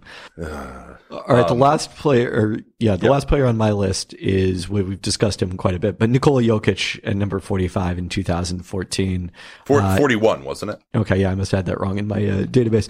Uh, he was fifth in my stats only projections. Had you know been this dominant force in uh, uh, playing in the uh, Adriatic League along with Jusuf Nurkic. And, you know, to be able to get someone like that in the second round and just stash him and see how he develops. I mean, it, again, as you mentioned earlier, like, no, no one could have foreseen that he would become this MVP candidate force that he was prior to this season. Uh, but you know, still at that point for the, the Nuggets have seemed to in particular make real, make selections that have really aligned with what my numbers have said and, uh, have, have tended to, uh, hit on a lot of those, even though some of them have, have been disappointments. So I think that there was a process here, even though they took Nurkic earlier in that draft that, you know, they were very clear that, you know, we, he's not quite worth the risk that high, but once we can get him this low, hey, we may as well do it and figure it out later. And they had to sell Nurkic low eventually, but I'm sure they would do it all again. All right, couple more here. Donovan Mitchell, 2017, number 13 overall pick. I'm guessing he wasn't in there for you because he, you're still not as high on him as a player. But I, I think this is another one where, hey, the Jazz clearly identified him. They traded, uh, Trey Lyles, a, a guy who they were relatively high on at one point, although he then grew a bit sullen after not playing his second year uh, behind, uh, Boris Diaw, among others. And uh, 24 to move up to draft Mitchell at 13 and you know, probably the best, would probably go number one overall if you had to redo that 2017 draft, at least for a lot of people. Um, so that, that's one that's got to be in there, especially because again, there's the aspect of we weren't just sitting there and we took this guy, we went and got him. Right. I mean, I, I only had one player drafted in the lottery, I think in my, on my top 10, and that was Steph. So, you know, Donovan's got a ways to go to be like inner circle Hall of Famer, uh, but definitely a very worthy contender. Okay. A couple others I just wanted to mention here quickly. I think we have enough nominees, um, of guys that I think just picks that had some vision of players that were considered reaches that actually turned out to be really good. Terry Rozier, 2015, 16th overall pick. That was one that a lot of people really hated at the time. And, you know, he's, I think most people would have thought he wasn't even going to be a rotation player. And he's been uh, a, a minimum, a solid backup point guard and lower end starter. Uh, actually playing a little bit better than people realize, I think, in Charlotte this year. is overshadowed by Devonte Graham for sure. Oh, yeah. Uh, Taj Gibson, 2009, number 26, 24 years old when he was drafted. As a Bulls fan at the time, I hated the pick because why the hell would you draft a 24 year old? But he's still in the league and uh, is, you know, probably should have won six man in 2013 14. Um, Landry Shamet, 26 sixth overall pick in 2018, another one who's considered a total reach. This guy's too slow. He can't play point guard. Well, that's fine because he's just going to come off of screens and kill you. And he actually is uh, pretty decent off ball defensively yep. as well. Yep. Uh, Khris Middleton, Malcolm Brogdon, Josh Richardson, Montrezl Harrell, all second round picks uh, who deserve uh, some discussion in addition to the ones that, that you mentioned. Uh, if we're doing guys that were considered reaches at the time, you were right about this guy, but I, I certainly was way off on him. Was uh, Jaylen Brown is with the third pick in 2016? I mean, I don't, you wouldn't say that that was an amazing pick in and of itself, but compared to where the consensus was on him, the Celtics were for sure right. Yeah, fair, fair enough. Um, okay, give me your three worst draft picks, and of course we we can overlap here now uh, if needed. Who, who is your worst draft pick of the last ten years? So we're gonna go top three first. Yes, uh, I'm gonna go. Oh, okay. Uh, I went with Anthony Bennett. I I can tell you disagree in terms of you know the process versus the results here, but it's the number one pick, and you got a guy who not only is not a good player but could not play at all in the NBA. I mean that is a disaster. It it set up the Cavaliers in terms of they won the lottery again the next year and got Wiggins and were able to parlay him into Kevin Love. But you know, there's a scenario where if that doesn't happen, uh, maybe Bennett being so bad undermines the entire appeal of you know how or the way they're able to build around LeBron James and prevents them from ultimately winning a championship. Yeah, they uh really lucked out in hindsight that that didn't kill them. But I guess they just had to suffice with uh you know two other number 1 overall picks uh in that 4-year period. Yes. My number 1 is is Thabeet clear. I mean, already had Gasol, awesome lottery, ownership involvement. I thought he looked pretty stiff and bad didn't really have any kind of high scoring potential at that point in time. Not really mobile enough to be the impact defender everyone thought. Struggled, you know, catching the ball, uh, and staying upright. He, he fell down really a, a lot for a 7-3 guy. Not a lot of that, core strength. That, that's, uh, that's my number one. And I, I didn't really have much competition. I thought he was, that's worst by, uh, quite a bit. He's number two on my list, just as he was in that year's draft. Okay, who who is uh, your number three then? Uh, I think I'm going to go with Wes Johnson as my number three. Just Yeah. a very predictable failure. Yeah, he would he would be up there for me as well, especially because we didn't even mention this before. Cousins went next, Yes. and they imagine how good Cousins could have been in the triangle cape. I mean, he was he was a good passer out of the high post. I guess it actually would have worked okay for him.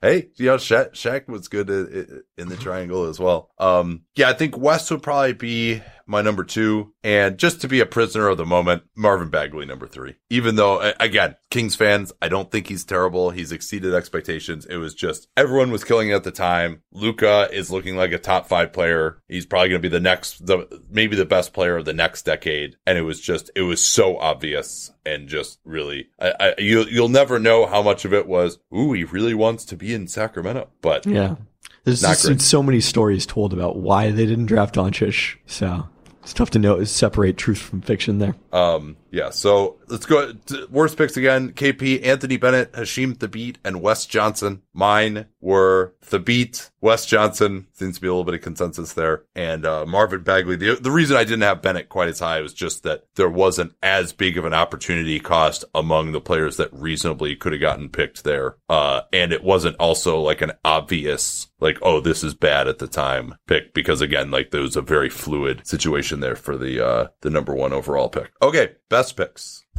So again, I think we have a different process here. I took Jokic as the best pick. I mean, Yeah. the vision to take him, even if you didn't necessarily weren't necessarily convinced that he was going to be this kind of player, and then to eventually build around him. And you know, he's you know they've got a lot of very good players. He is the primary reason, the driving force in how they've become a contender again, and you know because of a second round pick. Let me ask you a question here. Do does say Steph Curry over your typical seven pick or Jokic over your typical forty one give you like more raw warp than expected? Let me pull up that spreadsheet. I don't have that open right now. Uh, they are oddly Karl Anthony Towns, just because of the fact that it was such a weak draft, is number one when I do this measure over the past decade. Uh, Curry is number two. Jokic is number three. There, it's a, like about one win per season greater for Curry than Jokic. Yeah. So what is the difference between your typical number seven pick and your typical forty one pick? Uh, the expected uh, on a per year basis is 3.5 wins above replacement.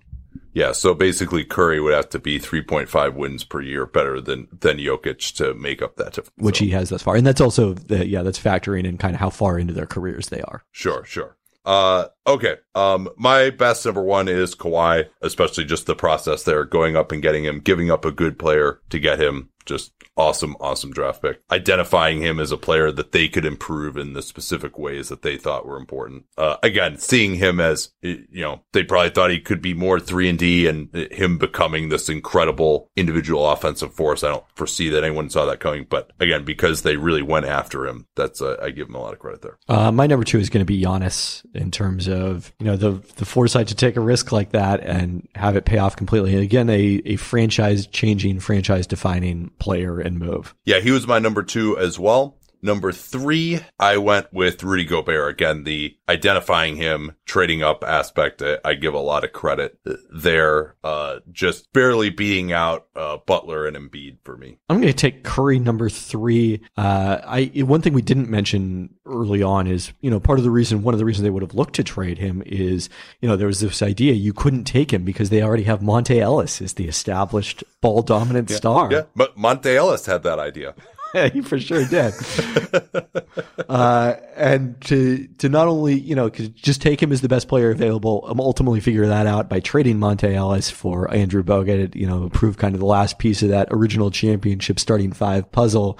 Uh, you know, just the start of an amazing era of Warriors basketball. Yeah, that's a, that is a good point. The, oh, we already had Ellis. He's the star. But I mean, they also had Don Nelson as the coach. I don't know that he was really like complaining too much about having like two offensive No. guys in the backcourt. But, um, yeah, no, I mean, obviously there's, there's a, I think it's kind of easier to do the worst ones than the best ones because the best ones you can just have so many different, I think our, our criteria diverge a little bit more on, uh, on the best ones and the worst ones. So, all right, this is a lot of fun. Um, we've been going for a while here, so uh, can definitely uh, get you out of here. I'm going to stick around and do some news uh, right after this. So, time to do a little solo work here with Danny Gunn. KP was going to talk about some of this stuff, but big surprise, we ran long on all decade content. That never happens. Let's start in New York. Haven't had a chance to talk about the David Fizdale firing yet. Hard to say that he's done some great job. Also hard to say that he's the problem. It was really inevitable since they were two and eight after that loss to Cleveland. They had that presser that he would in fact be fired. It seemed like there was a lot of pressure in the organization.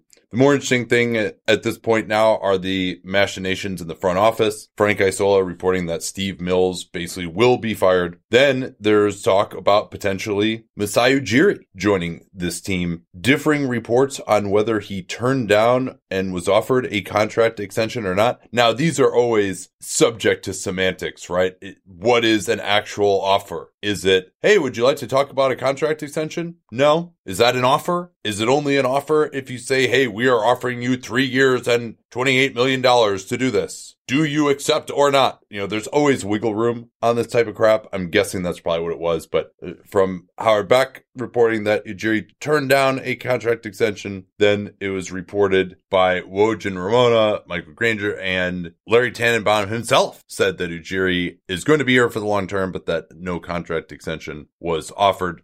They sure are going to have to offer Ujiri a lot of power, but this is kind of like the college coaches things where at a minimum, Ujiri might as well encourage this talk behind the scenes. Warren LeGarie, his agent, might as well encourage this talk behind the scenes because at a minimum, it increases his value to Toronto where his contract is believed to expire in 2021, but he's supposed to have some kind of outs potentially as well. Other New York news, Steve Perry or Scott Perry and Steve Mills, just call him Steve Perry at this point. Uh, their contracts contain team options, two consecutive team options at the end of this season. So they could be fired with no real hit to Dolan's pocketbook. Now, this always has the thing of, do you want these guys who you're going to fire running your trade deadline? Should you try to make a move now? Is there an edict that these guys shouldn't do anything at the trade deadline? They do have some veteran assets that, like Marcus Morris. It was reported, I forget who by in the New York media, it might have been Ian Begley, that some executives expect Marcus Morris to get a first round pick. I don't necessarily fall into that category unless there's also some bad salary being taken on as well. And you throw in the matching salary can be kind of difficult if it's just pure expiring contract for Marcus Morris and a first round pick involved as well. The list of teams that can do that and would want to do that that is pretty small and perhaps even uh, non-existent. New Orleans, Zion Williamson, not close to getting back. No indication that he has started on-court activities yet. The six to eight weeks is going to be longer. Looks like it's going to be at least into 2020 before he plays. Kristen Ledlow reporting that his return will come after the initial six to eight week window. Eight weeks would have been December 16th. So clearly he's not even close to on track there. I mean, I'm guessing it's going to be another month for him if he hasn't even started on court activities yet. Also worth noting that now it's six and 18. And yeah, they have a little bit better point differential than that, but they're going to be so far out of it that it would make sense to take his time. Hopefully he does, it doesn't go so long that he ends up on the Ben Simmons let's wait for you to debut until next year. I think they have enough pressure from season ticket holders that they won't be able to do that. And also, he may not have the same as Ben Simmons, but he probably has something in his shoe contract, obviously, for winning Rookie of the Year.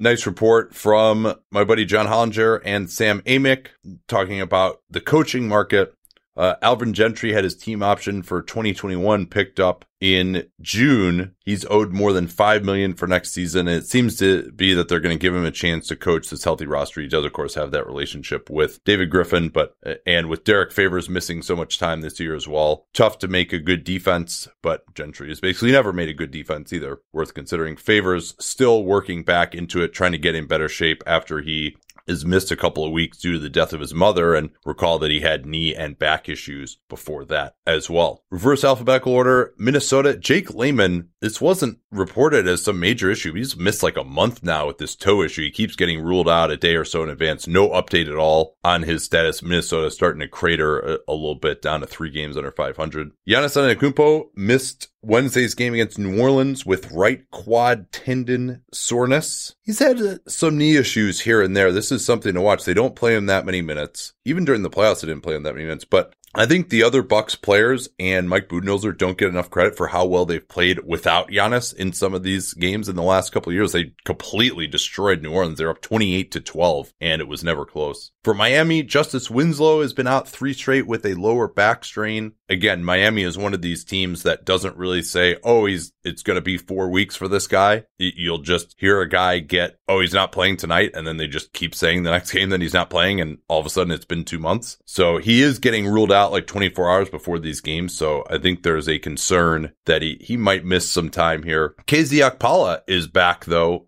He had Achilles soreness, saw his first action of the year in the rarely seen overtime garbage time against the Hawks on Tuesday. I did have one of those moments where I saw a guy wearing number four for Miami. I was like, who is that? I understand. Oh, it must be KZ Okpala. That was just an amazing game uh, on Tuesday against the Hawks. The Hawks go up six. Trae Young says it's over with 59.9 remaining, and the Heat proceeded to score the next 23 points of the game. Two threes to tie it and send it into OT.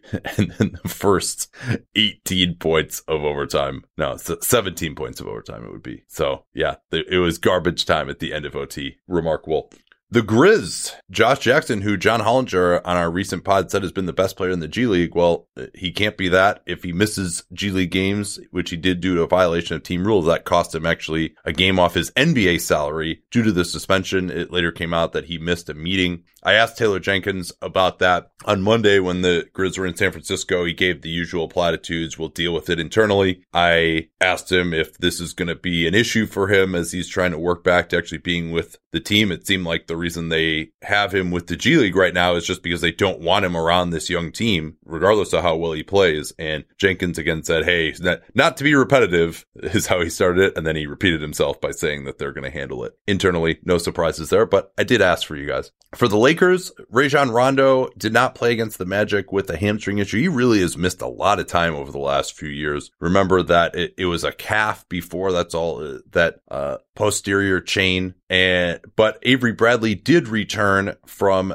a stress fracture. He played 17 minutes off the bench in their victory over the Magic, which Markelle Fultz missed with an illness. The Clippers uh, got a nice win back in Toronto, who's been struggling, but Patrick Beverley suffered a concussion due to a Marc Gasol elbow. He did have a concussion back, I think, in 2015. So you'd imagine he's going to miss a couple of games. Ja- uh, Mike, JaMychal Green, not Jeff Green, has missed four of five with a tailbone injury. He tried to play in one of those games. He only played four minutes. Uh, Clips haven't really been that effective. They've also been without Roddy McGruder, but he could be back as soon as Friday against Minnesota from that right hamstring injury. But this is the beauty of this team that the Clippers have. They keep rolling right along with just this incredible wing depth that they have. I mentioned Toronto. Fred VanVleet has been out He's missed two straight after suffering a knee contusion in Philly on Sunday. We mentioned that his minutes kind of seemed unsustainable. Uh, he'd been playing in the 37 minutes a game range. Kyle Lowry is back to help with that a little bit now, but Toronto, their only victory was a last minute win over the Bulls, I think in their last five. And the schedule obviously has gotten harder, but it's been difficult for them of late. And they obviously need VanVleet. Uh, that's the one, they really only have two point guards on the roster. So uh, missing one of those, you thought not having Lowry would kill them. It hasn't, but VanVleet also uh, is incredibly important to them. That's why he's been playing so many minutes.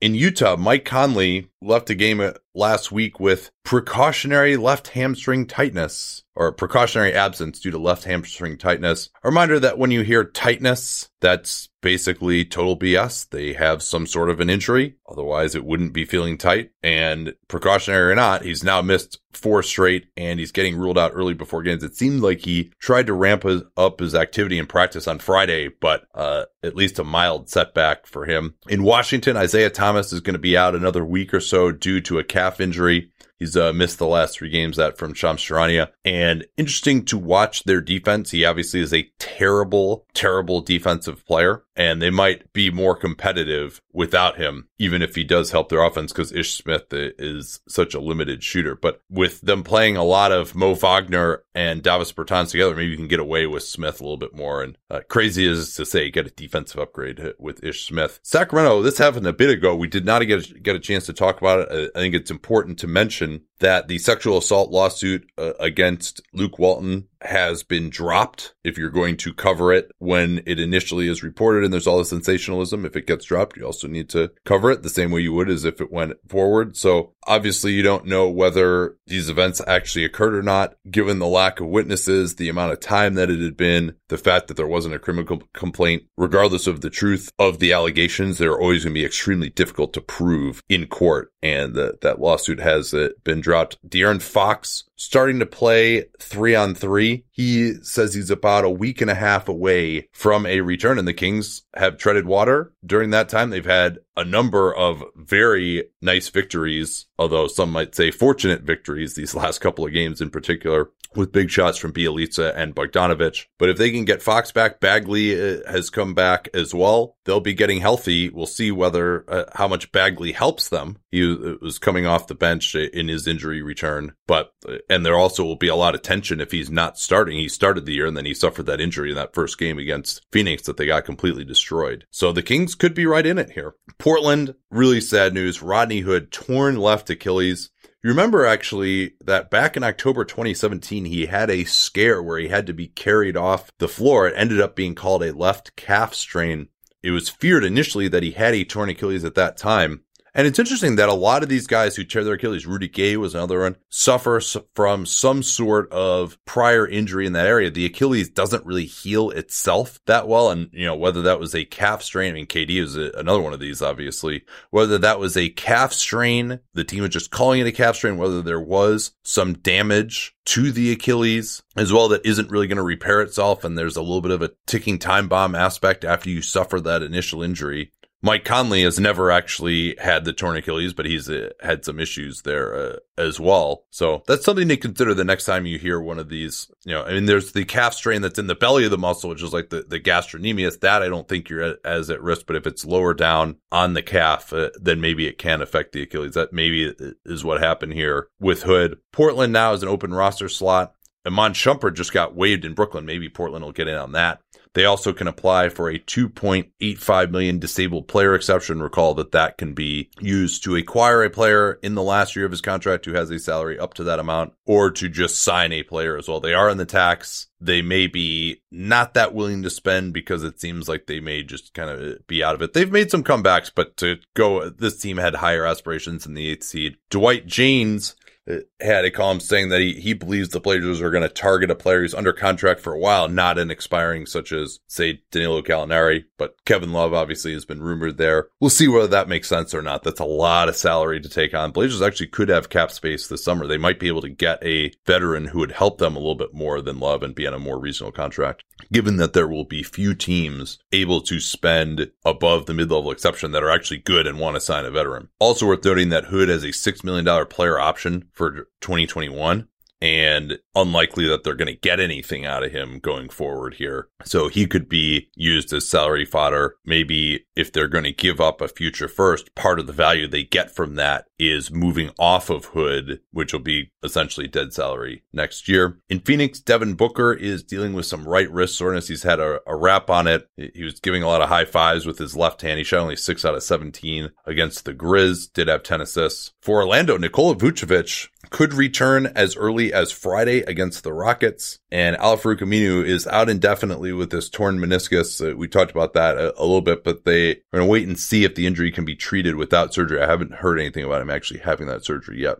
For OKC, Andre Roberson is just going to get a change of scenery to go rehab in LA. Just seems like he has not been able to get over the hump, experiencing swelling whenever he tries to ramp up his activity. And I don't know if he's going to go rehab outside of the organization. I mean, it's probably try time for him to try something different coming up on two years since he's last played. Going to be a, a free agent as well, but seems unlikely at this point that he's going to be able to find a way to get on the court, but he's going to be trying a different approach. Shams Charania reporting that OKC could be a home for big contract dumps near the deadline. There are not too many toxic deals, but they've got Dennis Schroeder, they've got Steven Adams, Chris Paul might make a little bit too much money and go a little bit too far on. When we talk about big contract dumps, it might not necessarily be contracts that go for longer than Adams and Schroeder, but maybe just for players who are worse than them. And that that's where uh, draft pick compensation value could come in. In Indiana, Victor Oladipo is getting better, getting closer, but still a ways away, according to Nate McMillan. I don't see him coming back anytime in the near future. He has been doing some practicing. He has been doing some five on five, but certainly they're of the luxury of being more cautious now with this great start that they've had, albeit against a crappy schedule. And obviously it was playing through injury that seems likely to have contributed to him going down initially Jay Michael, our uh, Pacers guest, uh, gave his opinion, not source, that he thinks it'll be not until mid January for Oladipo. Shams reporting that the Rockets are willing to give up more future assets for roster help right now. They're going to target wing players that they perpetually need. Part of their problem is the matching salary. Eric Gordon cannot be traded. They also just have these basically two dead roster spots with Gerald Green and Nene that they're dealing with. As ever, though, uh, they're not playing amazingly well, but they're getting great production from minimum guys. Uh, ben McLemore, the most obvious uh, of those. But Houston does have a couple of picks that they can trade before the picks that they traded in the Westbrook deal come due they can trade 2020 and 2022. They also had their protest denied. Interesting ruling on it, though. It was noted that the challenge rule was misapplied. Mike D'Antoni supposedly saying that he wanted to challenge it. The referees apparently ruled that he was outside the 30 seconds to challenge it, but they didn't actually tell him what the ruling was until that time had elapsed, which was ridiculous. And also worth noting that on the play by play, it was just shown as a missed shot, not a goaltend by Harden. Uh, the missed shot, I don't believe would have been reviewable. A goaltending call would be, and D'Antoni did call a timeout, did attempt to review it. They didn't let him do it. So those referees, uh, including crew chief James Capers, are going to receive undisclosed discipline. But Adam Silver finally noting that Houston had plenty of time to make up for the error. It would be pretty unprecedented to replay a game this early. That would open a big can of worms. And hey, you know, you're still up 13. Probably still should have won the game, Houston. And Jonathan Feigen noted this on Twitter that what would have been a more unfair outcome, forcing the Spurs to replay the entire game when they came back or, or from 750 left in the game when you're down 13 and Houston would almost certainly win. That's a bigger injustice to the Spurs to me than Houston having two points taken off the boards and losing the game. They had plenty of chances. Uh, as mentioned. For Golden State, uh, Jacob Evans and two-way man Damion Lee are back. D'Angelo Russell also came back uh, on their road trip last week. For the Pistons, it's going to be another week until Reggie Jackson is again reevaluated with his back issue. And just something to monitor here, Markieff Morris played, but he was on the injury report with a sore neck. Recall that he had that cervical neck issue last year that really kind of ruined uh, his season. Dallas has had very few health issues other than Dwight Powell until now, with Delon Wright right adductor issue. He's doubtful for tonight's game. He has had some groin issues in the past. Kevin Love, Hollinger and I talked a, a fair amount uh, about this, but uh, hey, big news. He prefers a move to a contending team. He's uh, clearly miserable there. Uh, again, listen to Hollinger and Duncan where we talked about his situation extensively. But uh, yeah, you know, if you want to be on a contending team, then maybe don't sign this extension in Cleveland because it was clear that they were going to be moving into a, a, new phase. I know they're making noises about potentially competing when Love signed the extension. And maybe Love believed he was good enough that he could push this team into playoff contention, but that clearly has not been the case. But he almost makes too much money to trade. We'll see, and goes out too long to trade. It's kind of the same problem as Chris Paul. You you you got your money, but now it's really hard to get you to a contending destination unless you give a lot of that up, which uh, might not be realistic. The Bulls, disturbing news that Otto Porter is going to be out a minimum of four more weeks. Recall that he has a player option that some thought he might actually turn down, but now it seems inevitable that he's going to opt into that uh, in the high 20s Next year, Chandler Hutchison has also been out two weeks with a right shoulder sprain, meaning that the Bulls have precisely zero small forwards uh, available. Denzel Valentine's been getting some playing time, um, resurrecting his career. In Charlotte, Shams reporting that teams are interested in trading for Marvin Williams, kind of the same issue as trading for Marcus Morris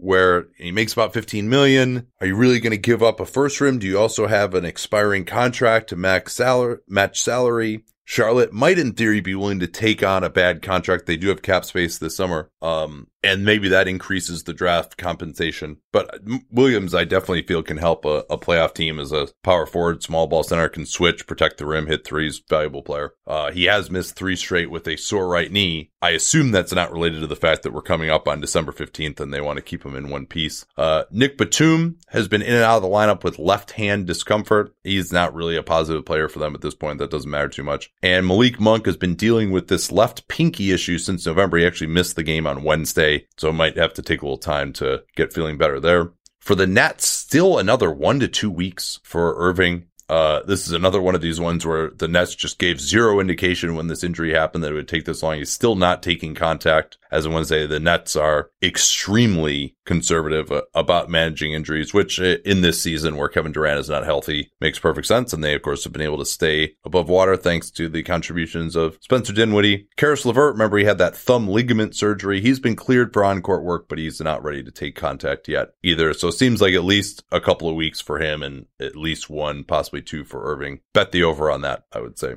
Gordon Hayward is back in Boston, but he may have broken his nose against Indiana, but it, that's something that guys are usually able to play through. We kind of just forget about that. Oh yeah, I'll just put a mask on. He'll play. No, it's actually a uh, fair amount of discomfort to break your nose. But he played 26 minutes against the Cavs uh, on Monday. Smart has also missed two straight with uh, this illness slash eye infection. He doesn't look like he's going to play tonight against Philly when we'll be doing the NBA cast. Got a special guest on that as well. And then in Atlanta, Shams reporting that after yet another miserable loss last week, a high ranking team official was seen telling Trae Young that the team would be getting him some help on the roster soon, according to multiple sources it is really an interesting situation that Atlanta is in. They're playing a little better recently. They will probably play better than that when John Collins comes back, but they really have probably too many holes on this roster to compete for the playoffs. Not usually a situation with this young team. They've been in total rebuilding mode. They have so many bad contracts on the books that they would make a move just to get better for this year. It doesn't really seem to fit into the plan there. But Trae has been really good, and maybe if they can get something else, you know, he, he seems like he's starting to become a little disgruntled. And